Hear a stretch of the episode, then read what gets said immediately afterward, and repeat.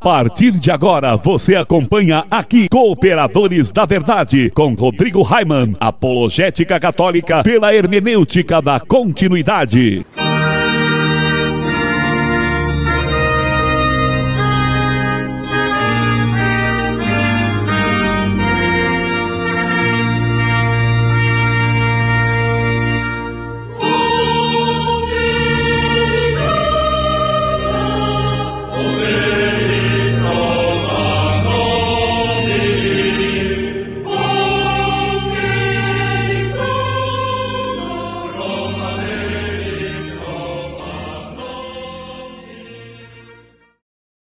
Olá, amigo ouvinte, paz e bem. Aqui quem vos fala é o professor Raimann e estamos começando mais um podcast semanal Cooperadores da Verdade, apologética católica pela hermenêutica da continuidade. Aqui se fala a verdade, custe o que custar, doa a quem doer. Lembrando que esse programa é transmitido todas as quintas-feiras às vinte horas pela web rádio Navegantina, w w w ponto radio navegantina ponto com ponto b r. E todas as sextas-feiras, às vinte horas, pela web rádio Cristo Jovem, cristo jovem ponto caster ponto f m. E o cooperador de hoje é o meu amigo de longa data, desde os tempos de grupos de jovens, Jonas Rocin Vieira, o Geleia. Na verdade, nos conhecemos ainda antes do Javenessi, né, Jonas? Nos tempos do basquete do Beco, da Banda Monges. Verdade. Né? Uh, cada letra herética. Tocando lá na pracinha do Costa. Né? Seja bem-vindo, Jonas, obrigado. Aos estúdios Joseph Ratzinger. Obrigado. Jonas, tudo bem? Tudo bem, graças a Deus. Muito obrigado pelo convite e é um prazer estar aqui. Muito bem. Então vamos rezar para nós darmos início ao nosso programa. Em nome do Pai, do Filho e do Espírito, Espírito Santo. Santo. Amém. Amém. Que a graça e a paz de Deus nosso Pai, o amor de Jesus Cristo e a força do Espírito Santo estejam sempre conosco. Bendito, Bendito seja Deus que, que nos reuniu, reuniu no amor de Cristo. Cristo. Pai, Pai nosso que estais nos céus, santificado seja o vosso nome. Venha a nós o vosso reino, seja feita a vossa vontade, assim na terra como no céu. O pão nosso de cada dia nos dai hoje. Perdoai-nos as nossas ofensas, assim como nós perdoamos a quem nos tem ofendido. E não nos deixeis cair em tentação, mas livrai-nos do mal. Amém. Ave Maria, cheia de graça, o Senhor é convosco. Bendita sois vós entre as mulheres, e bendito é o fruto do vosso ventre, Jesus. Santa Maria, Mãe de Deus, rogai por nós, pecadores, agora e na hora de nossa morte. Amém. Glória ao Pai, ao Filho e ao Espírito Santo, como era no princípio, agora e sempre, e por todos os séculos dos séculos. Amém. Senhor, fazei de mim um instrumento de vossa paz. Onde houver ódio, que eu leve o amor. Onde houver ofensa, que eu leve o perdão. Onde houver discórdia, que eu leve a união. Onde houver dúvida, que eu leve a fé. Onde houver erro, que eu leve a verdade. Onde houver desespero, que eu leve a esperança. Onde houver tristeza, que eu leve a alegria. Onde houver trevas, que eu leve a luz. Ó Mestre, fazei que eu procure mais consolar que ser consolado, compreender que ser compreendido, amar que ser amado, pois é dando que se recebe, perdoando que se é perdoado, e é morrendo que se vive para a vida eterna. Amém. Amém. E nós continuamos reunidos em nome do Pai, Amém. Do Filho e do Espírito, Espírito Santo. Santo. Amém. Amém. Cooperadores da Verdade é um podcast semanal que você pode ouvir em nossa página do Facebook ou ainda no meu site, raimann ponto com ponto b r. O programa é apresentado por mim e por minha esposa, Maria Carolina, e esporadicamente contamos com a participação de um ilustre colaborador da Verdade, hoje, no caso, nosso amigo Jonas. O programa é transmitido por duas web rádios, como eu falei lá no início. Se você que está nos ouvindo agora também tem uma web rádio e deseja transmitir nosso programa, nem precisa pedir autorização, é só tocar o terror, pois o nosso objetivo é evangelizar, e quantas pessoas forem alcançadas, melhor. Seria interessante apenas mandar uma mensagem para nós lá na página do Facebook, para que possamos divulgar o dia e o horário da transmissão. E agora é hora do nosso quadro... A Vida dos Santos. Muito bem, Jonas. E no quadro A Vida dos Santos, resolvemos começar falando dos santos doutores. Doutor da Igreja é aquele cristão ou aquela cristã que se distinguiu por notório saber teológico em qualquer época da história. O conceito de doutor da Igreja difere do de padre da Igreja, pois padre da Igreja é somente aquele que contribuiu para a reta formulação dos artigos da fé, até o século sétimo no Ocidente e até o século oitavo no Oriente. Os doutores da Igreja são homens e mulheres ilustres que, pela sua santidade, pela ortodoxia de sua fé e principalmente pelo eminente saber teológico, atestado por escritos vários, foram honrados com tal título por desígnio da Igreja. No último programa, a Carol e eu falamos tanto sobre a modéstia e o uso do véu que nem foi possível falar sobre a vida dos santos. Acho que nós nos empolgamos um pouco, né? Mas no último programa em que teve este quadro, nós falamos de Santo Atanásio, só para a gente recordar um pouquinho, né, a ordem que nós estamos seguindo. Atanásio, que foi bispo e doutor da Igreja. Jonas, fala para nós. Quem foi o santo escolhido para o programa de hoje? O santo escolhido para o programa de hoje foi Santo Efrem, diácono e doutor da Igreja. E conta para o povo então, Jonas, um pouquinho sobre a vida de Santo Efrem. Sabemos muito pouco da vida de Santo Efrem. Sabemos que ele nasceu em Nísibis, Mesopotâmia Setentrional, no século, no, no início, na verdade, do século quarto, provavelmente em trezentos e seis. Tinha sete anos quando Constantino emanou o dito de Milão. Ao que parece, Efrem não tinha muita liberdade de culto no âmbito da própria família, pois o seu pai era sacerdote pagão, naturalmente pouco propenso a aceitar a formação cristã que a piedosa mãe procurava dar ao filho. Efrem foi expulso de casa. Aos dezoito anos, recebia o batismo e viveu do próprio trabalho em Edessa, como servidor num balneário público. No ano de trezentos e trinta e oito, Nísibe foi atacada por persas e Efrem correu para ajudá-la. Quando Nísibe caiu sob o domínio dos persas, Efrem, feito diácono, se estabeleceu definitivamente em Edessa, onde dirigiu uma escola. Aí morreu a nove de junho de trezentos e setenta e três. Bento quinze o declarou doutor da Igreja no ano de mil novecentos e vinte. A tradição apresenta ele como um homem austero. Não sabia grego e provavelmente foi esta a razão pela qual não encontramos na sua obra literária aquela influência teológica contemporânea, caracterizada pelas controvérsias trinitárias. Ele é transmissor genuíno da doutrina cristã antiga. O meio usado por Santo Efrem para a divulgação da verdade é provavelmente a poesia, razão porque foi chamado a harpa do Espírito Santo. Na sua época, organizava-se o canto religioso alternado nas igrejas. Os, in- os iniciadores foram Santo Ambrósio, em Milão, e Diodoro, em Antioquia. O diácono de Nísibe, nas fronteiras da cristandade e pelo mundo romano, compôs na língua nativa poesias de conteúdo didático e exortativo, de natureza lírica e própria para o canto coletivo. O caráter popular de suas poesias propiciou logo vasta divulgação. Da Síria chegaram ao Oriente Mediterrâneo, graças também à cuidadosa tradução em grego. Efrem não escrevia pela glória literária, servia-se da poesia como de excelente meio pastoral, mesmo nas homilias e nos sermões. Profundo conhecimento da Sagrada Escritura oferecia à sua rica veia poética o elemento mais propício para imergir nos mistérios da verdade e extrair úteis ensinamentos para o povo de Deus. Ele é também o poeta de Nossa Senhora, a qual dirigiu vinte hinos e para com ela teve expressões de terna devoção.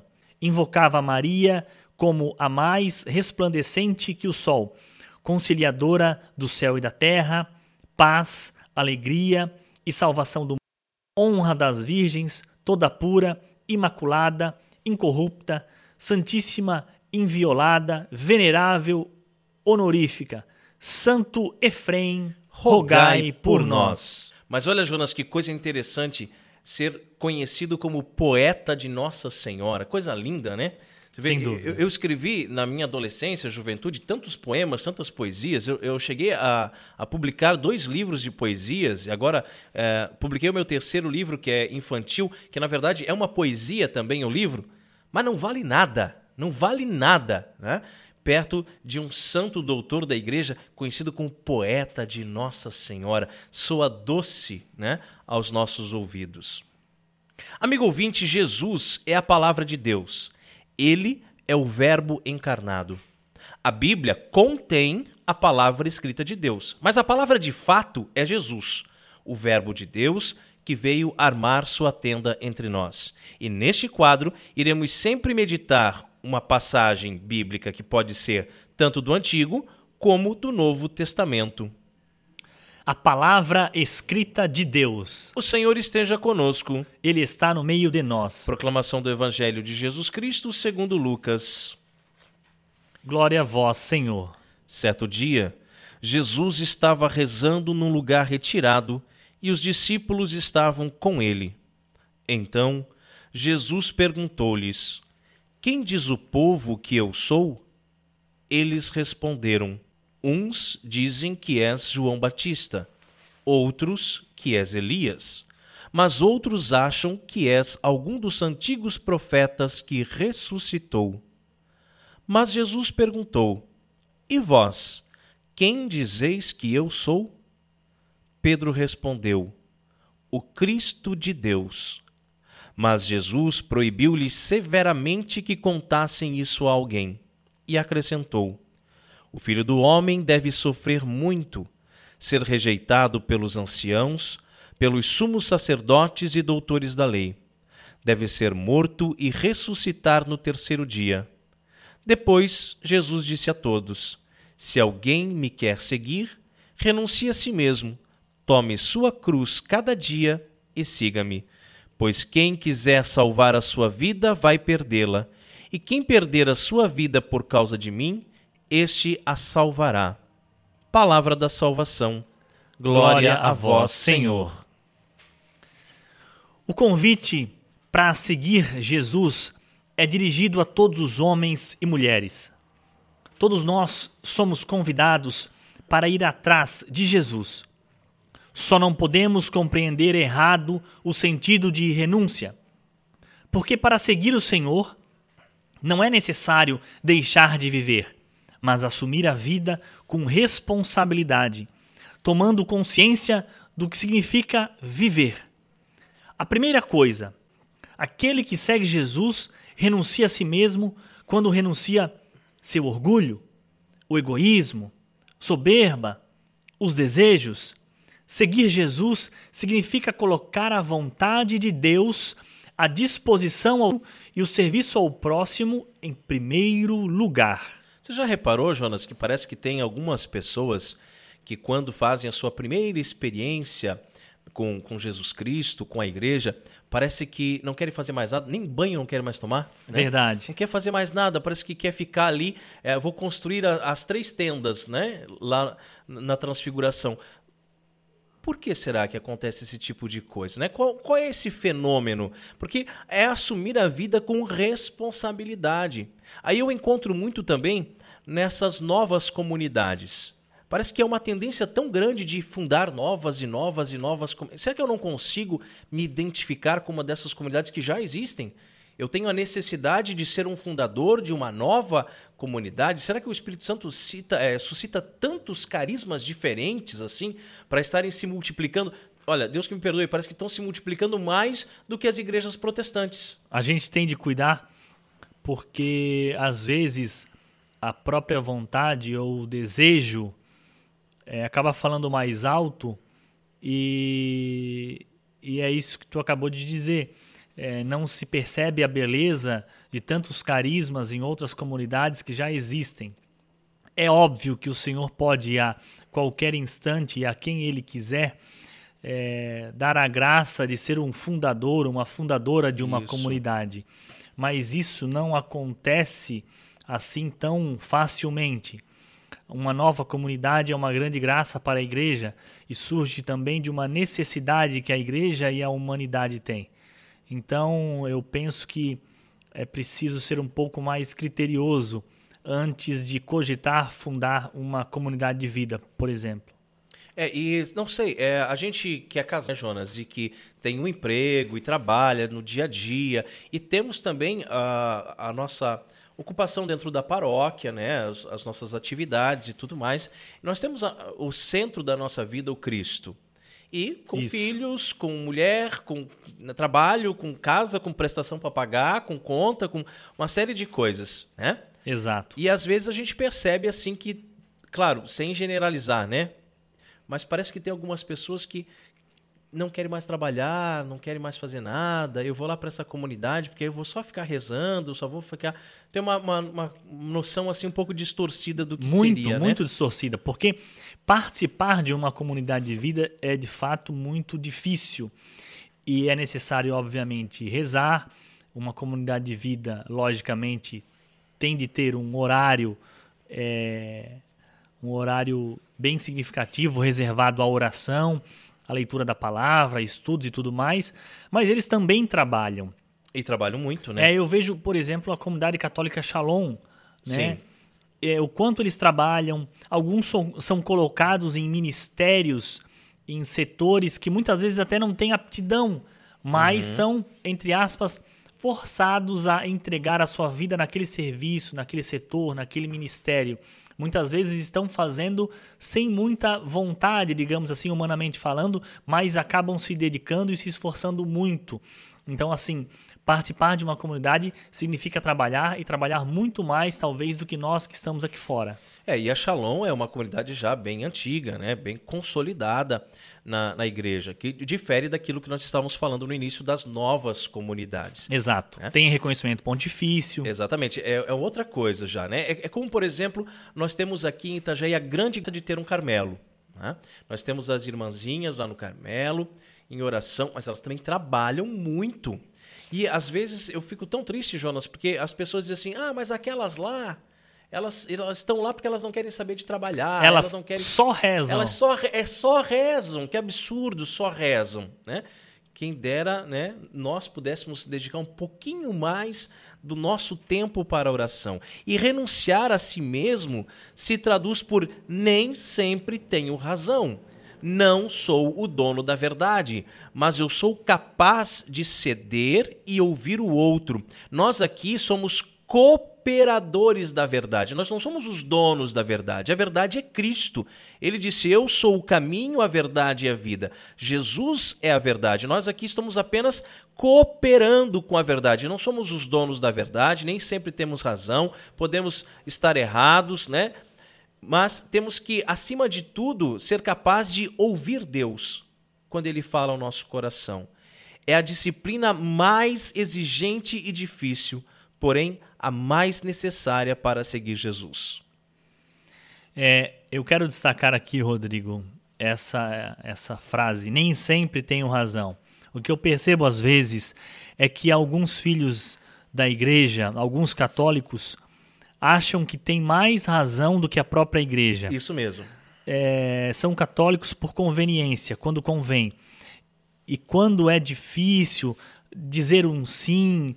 dizer um não, renunciar à própria vontade, acabam pass- passando por cima da vontade e da palavra da igreja. Isso é muito triste. São pessoas, muitas vezes, que vão à missa, que rezam, que às vezes estão envolvidas até em alguma pastoral, em algum movimento e acabam fazendo... Nós encontramos nas lideranças, né? E até mesmo no clero, né, Jonas? Até mesmo alguns padres Com certeza. e bispos, né? Que para fazer a sua vontade acabam passando por cima do magistério da igreja, o que, é verdade. infelizmente, né, é, é lamentável mesmo. Né? É bem isso. Nós somos cheios de cálculos e projeções humanas para as diversas circunstâncias da vida. Entretanto, seguir Jesus quer dizer desarmar, largar as armas, as munições que levamos conosco, as respostas prontas que temos para as circunstâncias da vida. Precisamos nos moldar com o sentimento evangélico, do coração de Deus, ter uma nova mentalidade, pois a nossa é, muitas vezes mundana. Quando resolvemos seguir Jesus, deixamos que ele transforme a nossa mentalidade para que tenhamos a mente e o coração voltados para os valores evangélicos. Renunciar a si mesmo é ter a disposição de carregar a cruz, as contrariedades e dificuldades próprias da vida de cada um. Seguir Jesus não significa que não ficaremos mais doentes, que não teremos mais problemas, dificuldades, provações e que não passaremos por momentos difíceis na vida. Seguir Jesus significa abraçar tudo, mas não sozinhos. Abraçar com Cristo, com amor, com toda a alma e coração a nossa cruz de cada dia. E abraçá-la com alegria, né? De com fato. Alegria. É isso mesmo, Rodrigo. Se eu quero renunciar ao meu orgulho, ao meu egoísmo, carregar a cada dia minhas obrigações, compromissos, e não fugir de minhas responsabilidades, eu posso ir atrás de Jesus, porque ele vai à frente, lado, dentro de mim, direcionando-me onde quer que eu vá. Assim seja. E essa belíssima reflexão sobre a passagem do Evangelho que nós meditamos, ela pode ser encontrada no site da Canção Nova. Nós somos os Cooperadores da Verdade. E na abertura de nosso programa, Jonas, fala em hermenêutica da continuidade. O pessoal pensa, meu Deus, o que, que é isso? O Concílio Vaticano segundo é apenas, apenas o vigésimo primeiro Concílio Ecumênico da Igreja Católica. Mas há um grupo considerado de pessoas que acredita que os outros concílios perderam o valor depois do Vaticano segundo, como se ele inaugurasse uma nova era dentro da Igreja. E nós, seguindo o apelo do Papa Bento dezesseis, queremos fazer com que as pessoas entendam que nada, nada mudou com o Concílio Vaticano segundo, pois a Igreja é a mesma de dois mil anos. Por procurarmos atender a este apelo, é que nós nos chamamos Cooperadores da Verdade, que é o lema da ordenação episcopal de Joseph Ratzinger. E no seu brasão, entre outros símbolos, tem uma concha. Quem já viu a nossa página no Facebook, também viu que a logo do nosso programa tem a mesma concha. A concha, também conhecida como Vieira, olha meu aí, sobrenome. Olha o Jonas aí, ó. E tem três significados. O primeiro, de cunho teológico, recorda a passagem de Santo Agostinho, que encontrando um jovem na praia, que com uma concha procurava por toda a água do mar num buraco cavado na areia. O segundo significado da vieira é o do peregrino, simbolismo que Bento dezesseis quer manter vivo, no segmento das pegadas do Papa João Paulo segundo, de peregrino em todas as partes do mundo. E por último, a vieira também é o símbolo presente no brasão do antigo mosteiro beneditino de Schotten, perto de Ratisbona, na Baviera, ao qual o Papa se sente espiritualmente muito ligado. A vieira, por ser de ouro, simboliza nobreza, autoridade, premência, generosidade, ardor, descortínio. É o que falta para nós aqui, né? Nós somos Cooperadores da Verdade, mas não temos nobreza nenhuma, não temos autoridade nenhuma, né? Nós somos aqui pobres, miseráveis mesmo, né? Estamos tentando aqui colaborar um pouquinho com a verdade, colaborar com a nossa Igreja. E Jonas, qual é o conselho do Padre Pio para nós no programa de hoje? Estenda-se sobre a cruz para saborear os frutos da cruz. Nossa, e a cruz, quantos frutos a cruz tem a nos oferecer, né? Tem protestante que foge da cruz, parece o diabo, né? Mas o que Padre Pio quer dizer, amigo ouvinte, com estender-se sobre a cruz? Essa frase está repleta de simbolismos. Estender-se, deitar, esticar o corpo sobre a cruz, ou seja, em cima da cruz. Estender-se sobre a cruz é deitar-se no lugar de Cristo, junto com Ele, por Cristo, com Cristo e em Cristo. Em vós, Senhor, nós somos, nos movemos e existimos. É experienciar aquilo que nosso Senhor sofreu na cruz. É interessante, amigo ouvinte, que a frase escrita traz a palavra cruz com a inicial em maiúscula. Não é uma cruz qualquer, é a cruz do Senhor, pois costumamos dizer em nosso dia a dia que temos muitas cruzes. Cruzes na área financeira, na família, no amor, no trabalho, enfim. Estas pequenas cruzes juntas formam a cruz que devemos carregar com alegria ao encontro do Senhor, se quisermos ressuscitar com Ele para uma vida gloriosa. Mas a cruz que Padre Pio nos fala hoje, com letra maiúscula, é a cruz do Senhor. Deitar sobre a cruz do Senhor. Experienciar a cruz para assim também saborear os frutos da cruz, que são muitos. E tem gente, Jonas, que não gosta da cruz, que acha que a cruz é um símbolo feio, símbolo de morte, símbolo da humilhação que Jesus passou. Na igreja em que eu fui batizado, que também é a igreja de São Cristóvão, como a nossa aqui, mas na cidade de São José dos Pinhais, no Paraná, na parede do lado de fora da igreja tem uma cruz bem grande e nela está escrito assim: na cruz há vida. Na cruz há vida. E minha bisavó, que Deus a tenha, ela era da Congregação Cristã no Brasil, né? E um dia ela passando por ali leu o letreiro e disse assim: mas como na cruz há vida, se foi a cruz que matou Jesus? Meu Deus do céu, quanta ignorância, minha bisavózinha! Ninguém matou Jesus, ele doou a sua vida por nós, ele a deu por vontade própria, e a nossa vida, a nossa salvação, a nossa vitória está na cruz. O apóstolo Paulo já dizia em sua carta aos Coríntios: os judeus pedem milagres e os gregos buscam a sabedoria, mas nós pregamos Cristo crucificado. Escândalo para os judeus, loucura para os pagãos, mas para aqueles que são chamados judeus ou gregos, pregamos Cristo. Poder de Deus e sabedoria de Deus. Mas os ignorantes alegam que não deveríamos olhar para o crucificado, pois Jesus não mais está na cruz, está vivo e ressurreto. Sim, nós sabemos que Jesus está vivo, glorioso, sentado à direita do Pai, e se faz alimento todos os dias para nós na Santa Eucaristia. Mas devemos sim olhar para a cruz, contemplar o crucificado, saber que aquele homem que passou pela cruz é Deus e que Ele assim o fez para nos salvar.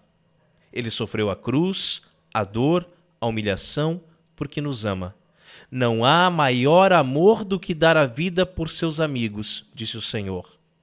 E já diz aquela canção: olhe para a cruz, esta é a minha grande prova, ninguém te ama como eu.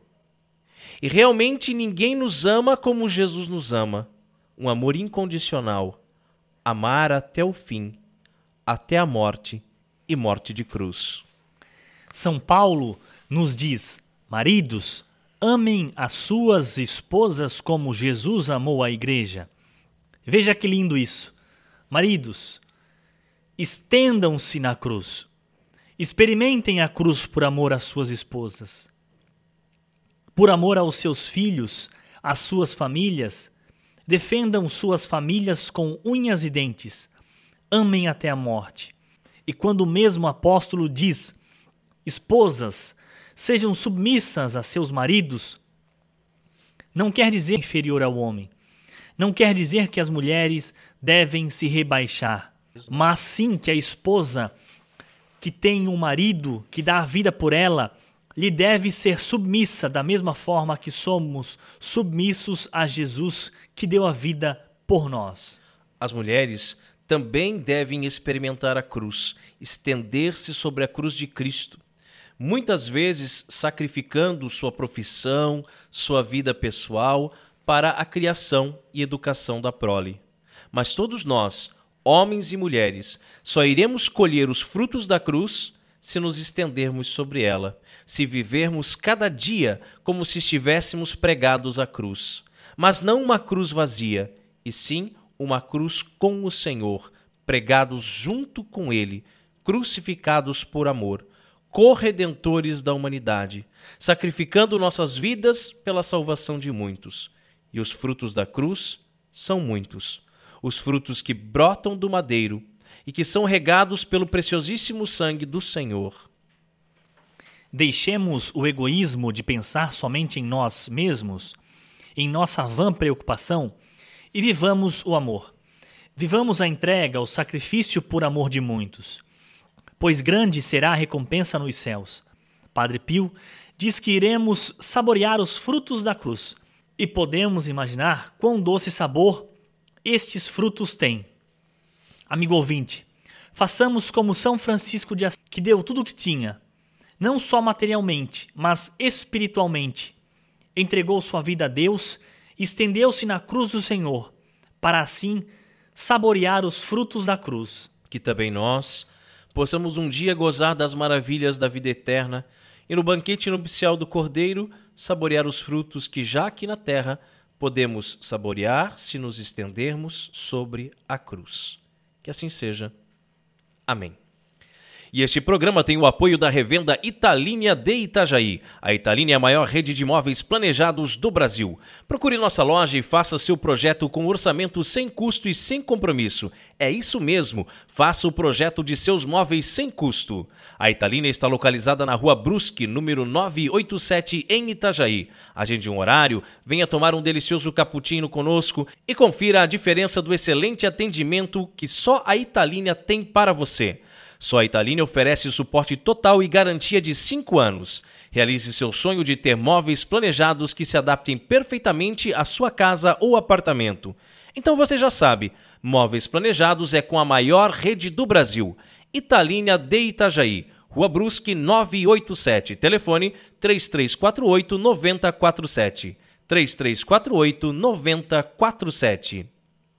E se você também gostaria de anunciar a sua empresa no programa Cooperadores da Verdade, entre em contato conosco através da nossa página no Facebook e ajude-nos a evangelizar.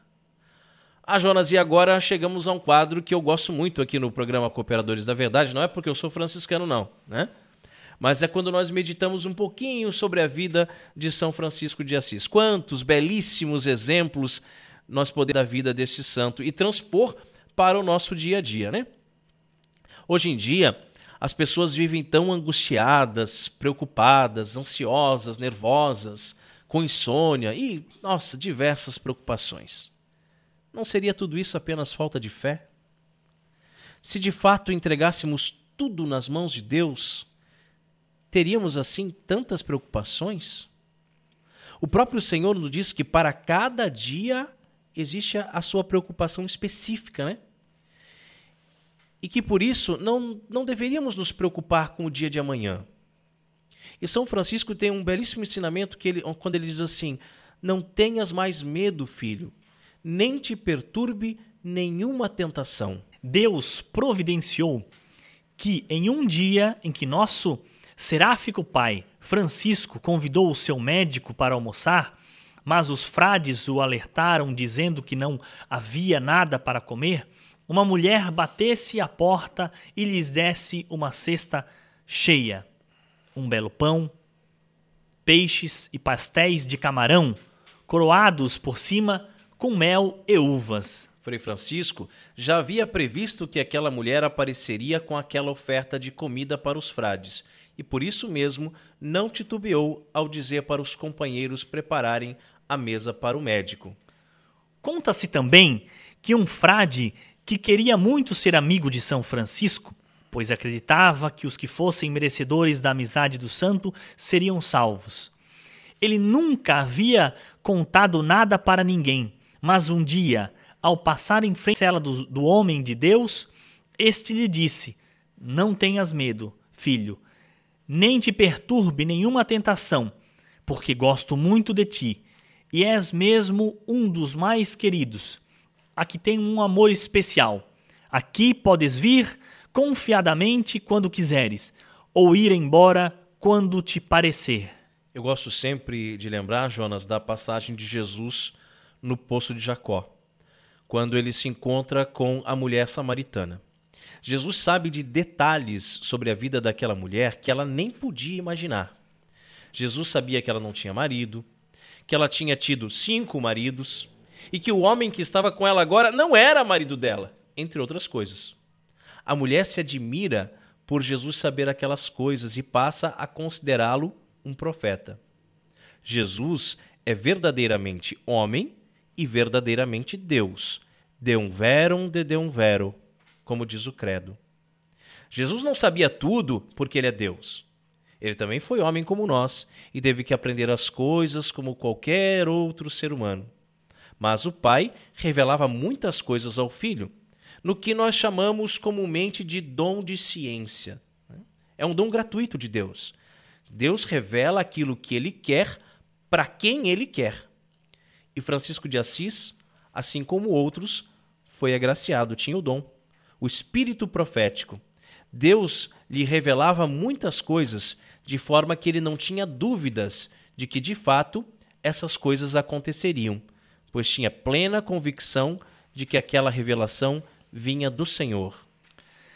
Rodrigo, quantas vezes o Senhor nos fala claramente e nós não damos ouvidos? É verdade. Quantas vezes mostra o caminho e nós insistimos em fazer do nosso jeito, não é mesmo? E sejamos abertos aos dons de Deus. Sejamos dóceis ao Espírito Santo e nos deixemos conduzir por Ele, assim como fazia Frei Francisco, pois assim colheremos muitos frutos e seremos muito mais felizes. Que assim seja. Amém. Amém. E, e esses frutos são aqueles que Padre Pio falou que vem da cruz, né? Olha só. E nós chegamos agora, Jonas, ao quadro mais gostoso aqui do programa Cooperadores da Verdade. É o catolicismo e cerveja. Maravilha. Onde nós apreciamos o pão líquido. Porque não somos puritanos, né? E sabemos apreciar o sabor que os monges cervejeiros nos deixaram como legado. E bem na hora mesmo, que eu não aguentava mais ficar tomando essa água aqui, né? É verdade. É. Oremos. Abençoai, Senhor, essa criatura a cerveja, que da riqueza do grão vos dignastes produzir, para que seja remédio salutar ao gênero humano. Concedei ainda pela invocação do vosso santo nome, que quem quer que dela beba, receba de vós a saúde do corpo e a tutela da alma. Por Cristo nosso Senhor. Amém. Amém. E a cerveja de hoje é uma Baden-Baden de trigo. Maravilha! É uma cerveja de espuma cremosa, amargor suave e aromas de cravo e banana. Mantendo a tradição bávara, a Baden-Baden-Weiss não é filtrada. Por isso, parte do seu fermento permanece no interior de sua garrafa, conferindo um aspecto turvo ao servir. Então, o tipo da cerveja, como o Jonas já disse, o tipo Weiss. O seu teor alcoólico fica ali entre cinco vírgula dois por cento. Ela está disponível em garrafas de seiscentos mililitros, e a temperatura sugerida para degustação é três e cinco graus. O sabor suave e refrescante da Baden-Baden Weiss harmoniza perfeitamente com comida tailandesa e salsichas alemãs. Saladas, queijo de cabra e pratos apimentados, como os da cozinha mexicana, também combinam muito bem com essa cerveja de trigo. Então tá, vamos, vamos primeiro cheirar a cerveja, né? É, o cheiro é bom, hein? Muito boa. Mas nós viemos aqui para beber ou para conversar, Jonas? Para fazer os dois. Para fazer os dois, né? Ein Prosit der Gemütlichkeit. E se você produz cervejas artesanais e gostaria de ter a sua cerveja degustada aqui no programa Cooperadores da Verdade, entre em contato conosco na página do Facebook. Não esquece de mandar uma caixinha para nós aqui, né? Jonas, nós estamos em ano eleitoral e novamente iremos às urnas completamente desorientados. Será que estou falando bobagem? Sem Não. saber em quem votar. Será, Os... Jonas, que... Desculpa, será que é porque faltam católicos na política? Eu acho que faltam católicos na política. Eu acho que faltam, obviamente, bons candidatos e as pessoas não sabem em quem votar. Todas as eleições, em todas as eleições isso ocorre, em todas as eleições. Nas eleições para vereador, para prefeito, para deputado federal, distrital, estadual, senador, governador, presidente da República, em todas as eleições faltam bons candidatos. A gente já ouviu muita gente dizer, eu vou votar no que for menos ruim, e é isso que de fato acontece. Isso é, é triste, né? É ter que escolher entre o menos ruim. Às vezes a gente tem que votar em alguma pessoa que até a gente nem concorda muito com a posição dela, mas para evitar que o outro que é pior ganhe, né? É bem isso que acontece, Rodrigo. É, agora eu acho que é, essas próximas eleições é, elas, elas vão acabar renovando um pouco é, os quadros das câmaras de vereadores e também das prefeituras. É a concepção que eu tenho. Espero que o povo renove. Agora também não adianta renovar por renovar. Tem que renovar por coisas boas, porque é possível fazer uma renovação por coisas piores também. Sim. Eu acredito que depois de todo esse quadro do impeachment da Dilma, toda essa situação que o, o país tem passado com o desgoverno do P T, né, de treze anos, talvez aí desperte, pelo menos a, no povo, a, a intenção de não eleger mais ninguém do P T, pelo menos isso. Porque, porque na verdade, o P T tinha que ser extinto, né, como partido. Com certeza. É, eu espero que também, com tudo que aconteceu, desperte no coração das pessoas um gosto pela política. Porque partidos políticos, candidatos, os políticos em si sempre vão existir. E alguém vai ter de comandar as câmaras de vereadores, as assembleias legislativas, a Câmara dos Deputados, o Senado, a presidência. Alguém vai ter que comandar os estados. Então que seja alguém bom, que seja alguém bacana, que seja alguém com um bom currículo. E principalmente que sejam pessoas mais para a direita do que para a esquerda. E como nós sabemos, é, diferentemente dos pastores evangélicos, os nossos padres, eles são proibidos de se candidatar a algum cargo, né?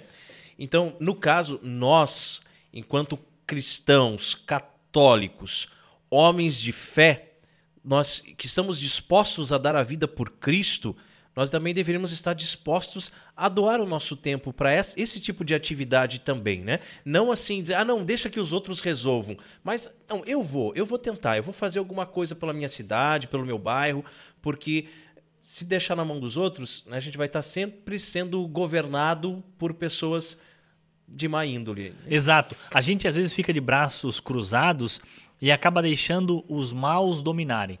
Tem uma frase do Papa Leão treze que diz que a audácia dos maus se alimenta com a covardia dos bons. Exato. Então, enquanto nós, pessoas de bem, nós ficamos de braços cruzados, os, os, mal, os malvados, digamos assim, eles tomam a frente e acabam dominando o cenário político eh, municipal, estadual e também em nível nacional. Então, assim, o que eu acho é que os leigos precisam e devem candidatos, devem se engajar. Aqueles que não forem candidatos, eu acho que devem levantar a, ban- a bandeira de um bom candidato. Eu acho que tem que fazer política, sim. Eu acho que tem que pedir voto para quem é honesto, para quem é correto, para quem tem um bom projeto. Jonas, um tempo atrás, não precisa falar se você não quiser, mas assim, um tempo atrás você era filiado a um partido, não era? Eu sou ainda, um partido de direita, sou. É? é, é porque é justamente assim, olha, é, muitas pessoas questionam, porque eu sou professor, né, e tenho bastante contato com muita gente, por que que você, professor Raimann, não, não sai candidato? É, o Jonas falou agora que ele é filiado a um partido de direita. Eu particularmente, talvez até por não ter tanto conhecimento assim nessa área, eu não consegui encontrar um partido que eu pudesse dizer, não, cem por cento esse partido é de direita. Né? Até depois a gente troca uma ideia aqui melhor em relação a esse partido que concordo você... contigo, eu é. concordo contigo. É só, desculpa fazer um parênteses, eu acho que o partido do, no qual eu sou filiado, é, ele é de direita na teoria, mas na prática não é, hum. no âmbito nacional. Então é uma pena que esse tipo de coisa tenha acontecido. Acontece, né? E acontece assim, quando o partido ele tem uma tendência mais à direita, mas de repente depois, na hora de fazer as coligações e os conchaves e tudo mais... parece que acaba ainda se misturando com outros e, e perde um pouco a credibilidade nesse sentido. Sem dúvida. Nós precisávamos, né, e isso eu posso dizer com, com cem por cento de, de propriedade, nós precisávamos, precisamos, na verdade, de um partido de direita mesmo no Brasil, um partido de direita. Só que já tem tanto partido, tanto partido, que quando você pensa em fundar um novo partido já, já desanima, né?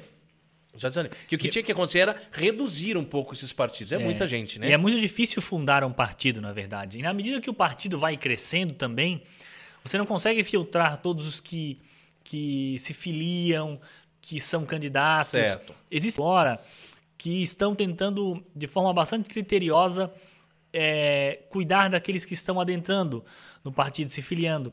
Mas uhum. é claro que são partidos que vão demorar bastante tempo para ter uma certa expressão, mas existem alguns partidos nesse sentido. Mas é, é como a Igreja Católica, né, Jonas? Você vai à missa, você encontra a igreja lotada, mas são todos católicos mesmo? Não, né? São. Não são. A gente sabe que tem gente ali que é espírita, que tem gente que vai na, no candomblé, na umbanda, tem gente que tem um pensamento protestante, tem gente que é marxista, tem gente que já está excomungada e está lá dentro e recebendo o corpo de tem, Cristo. Muitos. Né? Então a mesma coisa vai ocorrer em relação aos partidos. Por mais que o ideal do partido seja realmente uh, ser mais para a direita, daqui a pouco vão começar a se infiltrar candidatos aí que têm um pensamento marxista, né, e tudo mais, e que acaba desvirtuando. É, mas realmente essa coisa de filtrar quem entra, quem se filia, isso é, é muito importante de fato.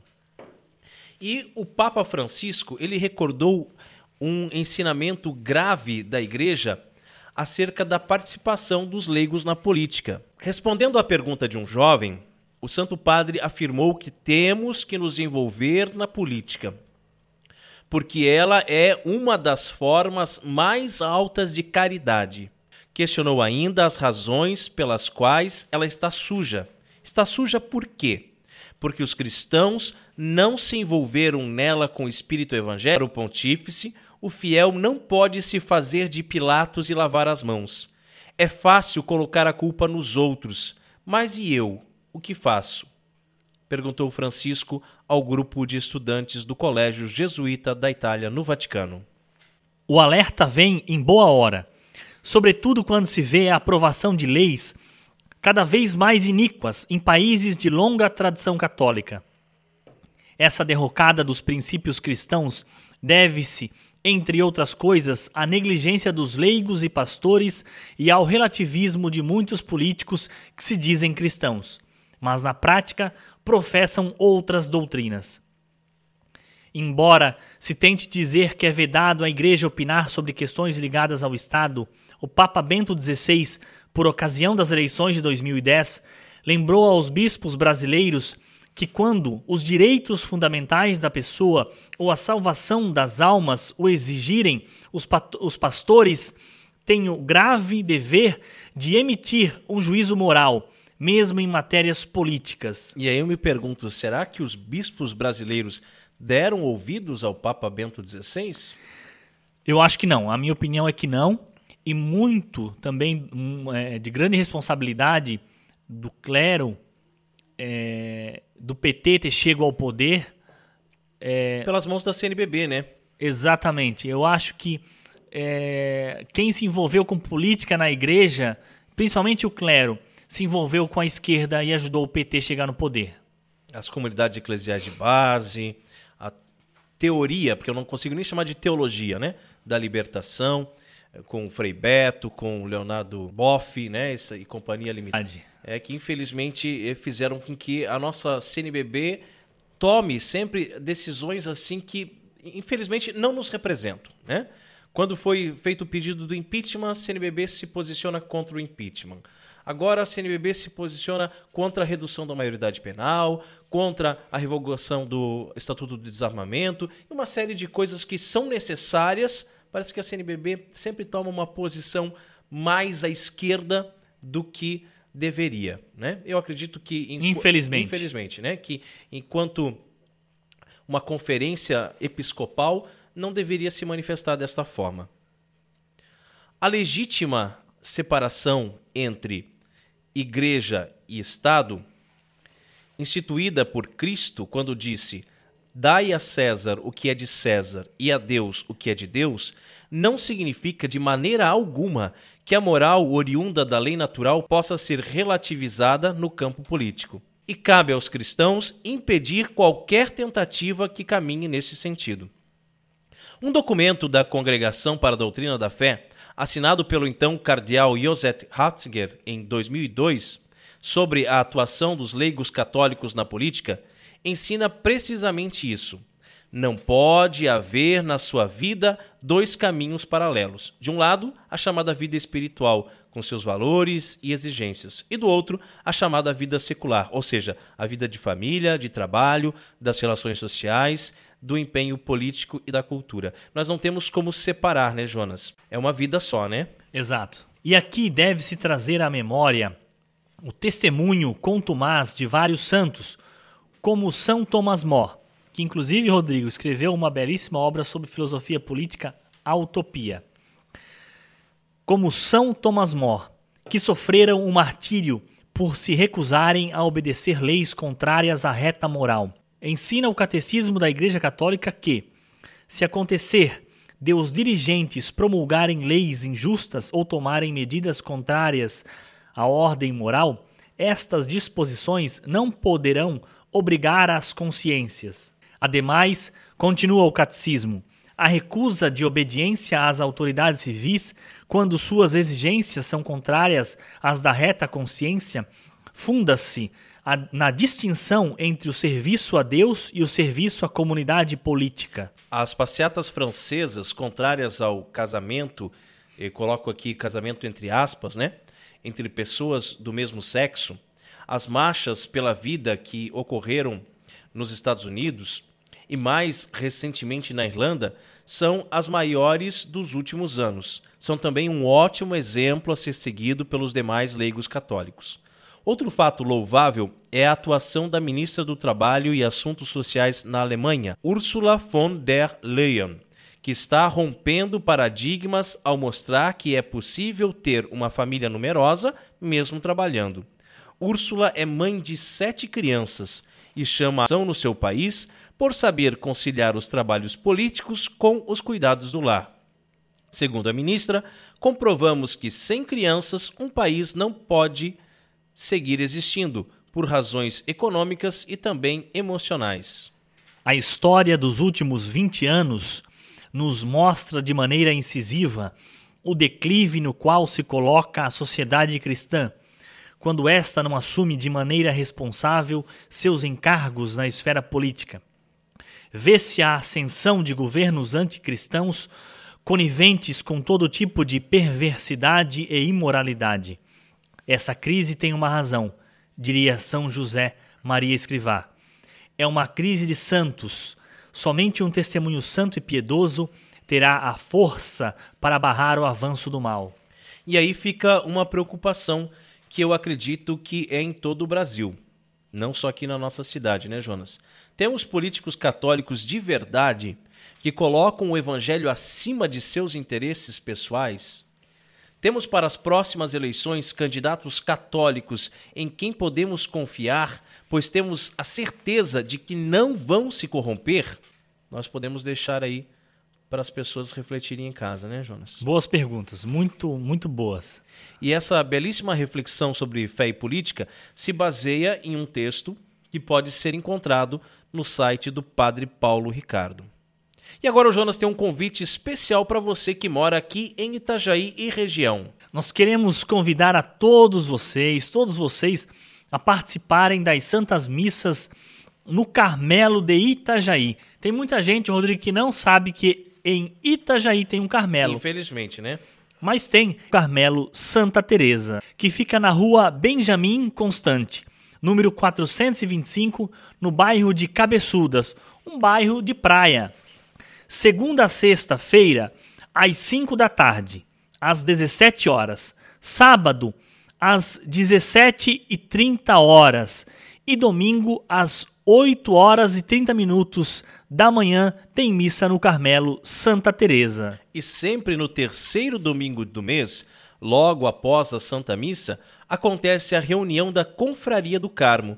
Nós convidamos aos adultos, homens e mulheres, para participar da Confraria de Nossa Senhora do Carmo, ligada ao Carmelo Santa Teresa, que tem como finalidade salvação e santificação das pessoas pertencentes a estas, como também a evangelização dos lares cristãos, promovendo a vivência dos ensinamentos de Jesus Cristo de acordo com a fé católica. E você sabe, Jonas, que essa confraria, ela, os confrades, eles atuam na sociedade como os braços e pernas das irmãs, que as irmãs estão em clausura, né? Elas não podem sair, então nós da confraria é que saímos por aí, né? Para fazer as coisas que elas realmente precisam fazer na, lá fora. Excelente trabalho, muito importante também. E rezemos a Virgem que nos proteja, nos cuide e guie no nosso apostolado. Ó Maria, Virgem Imaculada, saudamos-te e invocamos-te com as palavras do anjo. Graça, o nome mais bonito com o qual o próprio Deus te chamou desde a eternidade. Cheia de graça és tu, Maria, repleta do amor divino desde o primeiro momento da tua existência. Providencialmente predestinada para ser a mãe do Redentor e intimamente associada a ele no mistério da salvação.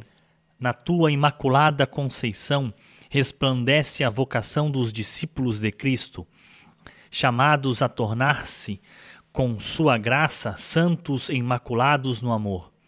Em ti brilha a dignidade de cada ser humano, que é sempre precioso aos olhos do Criador. Quem para ti dirige o olhar, ó Mãe toda santa, não perde a serenidade. Por muito difíceis que sejam as provas da vida, mesmo se é triste a experiência do pecado, que deturpa a dignidade dos filhos de Deus. Quem a ti recorre, redescobre a beleza da verdade e do amor e reencontra o caminho que conduz à casa do Pai. Cheia de graça és tu, Maria, que aceitando com o teu sim os projetos do Criador, nos abristes o caminho da salvação. Na tua escola, ensina-nos a pronunciar também nós o nosso sim à vontade do Senhor.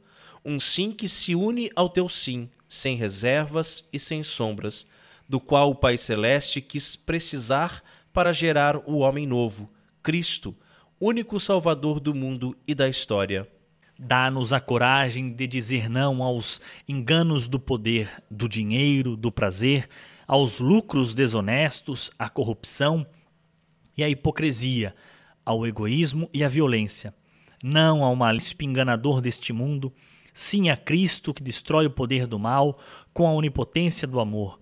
Nós sabemos que só corações convertidos ao amor, que é Deus, podem construir um futuro para todos. Cheia de graça és tu, Maria, o teu nome é para todas as gerações penhor de esperança certa. A esta fonte, à nascente do teu coração imaculado, voltamos mais uma vez, peregrinos, confiantes para aurir fé e conforto, alegria e amor, segurança e paz. Virgem cheia de graça, mostra-te terna e solícita aos habitantes desta tua cidade, para que o autêntico espírito evangélico anime e oriente os seus comportamentos. Mostra-te mãe providente e misericordiosa do mundo inteiro, para que, no respeito da, da dignidade humana e no repúdio de qualquer forma de violência e de exploração, sejam lançadas as bases firmes da civilização do amor. Mostra-te, mãe especialmente, de quantos têm mais necessidade, os indefesos, os marginalizados e os excluídos, as vítimas de uma sociedade que com muita frequência sacrifica o homem a outras finalidades e interesses. Mostra-te, Mãe de todos, ó Maria, e dá-nos Cristo, a esperança do mundo. Amém. E chegamos ao fim de mais um programa Cooperadores da Verdade. Venha você também ser um cooperador. Colabore com esse apostolado fazendo a sua doação para que possamos adquirir equipamentos melhores para manter esse programa no ar. Contamos com a sua generosidade e também com a sua oração. Muito obrigado a você que nos acompanhou nesse podcast, de divulgar, compartilhando nas redes sociais. Muito obrigado, Jonas, pela sua participação, pela sua disponibilidade de estar aqui conosco. Deus te abençoe imensamente, meu irmão. Amém, obrigado, eu é que agradeço. E Jonas, eu quero aproveitar aqui ah, para dizer também que nós gostaríamos de fazer um outro programa, numa outra data, que for melhor para você, com a sua esposa, Giane. Ótimo. Né? É uma, uma ideia que nos surgiu aqui, de falarmos um pouquinho sobre a questão do glúten. Né? Ótimo, excelente. Né? E deixá-la falar, porque ela tem muito conhecimento nessa área. Eu acho que é muito importante. As pessoas têm muitas dúvidas sobre isso. Isso, né? Excelente. Até o Jonas acabou de tomar aqui uma cervejinha de trigo. Ela não P- poderia. P- pode dar um beijinho, pelo menos? Não, depois? Tem que escovar os dentes antes. Tem que escovar antes. Bem, né? É, tem que escovar bem os dentes antes. Muito obrigado a todos que nos acompanharam. Deus os abençoe. Paz e bem. Paz e bem.